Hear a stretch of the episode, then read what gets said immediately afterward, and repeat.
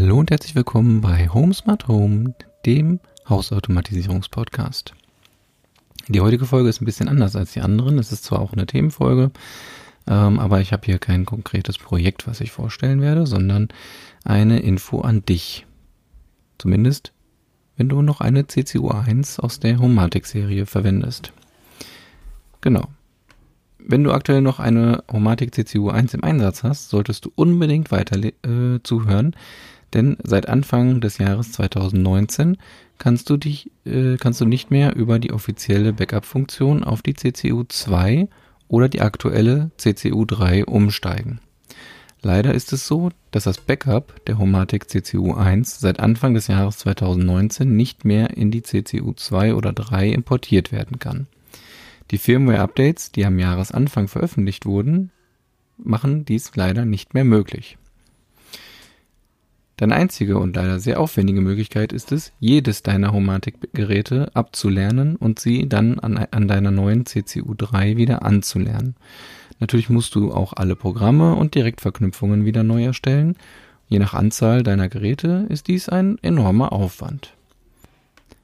Als ich vor diesem Problem stand, habe ich natürlich sofort meinen Freund Google bemüht und einige Leidensgenossen gefunden, aber leider keine Lösung zu dem Problem. In dem Artikel zu dieser Episode habe ich dir auch einen Thread verlinkt aus dem Homematic-Forum, wo es genau um dieses Thema geht. Die Lösung zu dem Problem habe ich dann aber auch einige Zeit später gefunden. Ich stand also weiterhin vor einem großen Problem. Das Ablernen und erneute Anlernen jedes einzelnen Gerätes stand für mich außer Frage.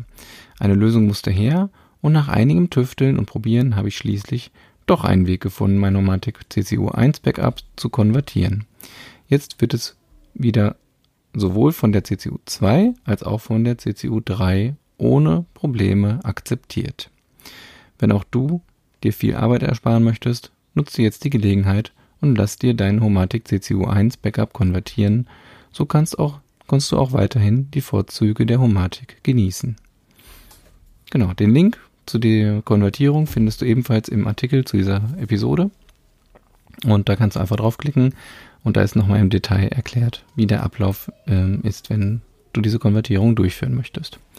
Ja, ich kann dir das nur dringend anraten, denn ehrlich gesagt weiß ich nicht, wie lange das noch funktioniert. Also jetzt im Moment funktioniert es prima mit den aktuellen Softwareversionen der jeweiligen CCUs. Also wenn ich jetzt diese Konvertierung mache, dann kann ich das ohne Probleme in eine aktuelle CCU einspielen und dann wird es auch in Zukunft weiterhin funktionieren.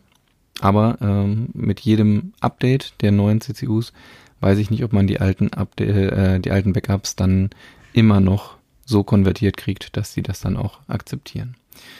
Ja, also wenn du noch auf so einer alten CCU1 bist und auch selbst wenn sie immer noch super läuft, ich würde dir dringend empfehlen, mal umzusteigen. Der Preis ist nicht mehr ganz so hoch, wie es früher mal für diese CCU1 war. Natürlich ist mir klar, dass es eine Hürde ist und für mich war es auch kein einfacher Schritt.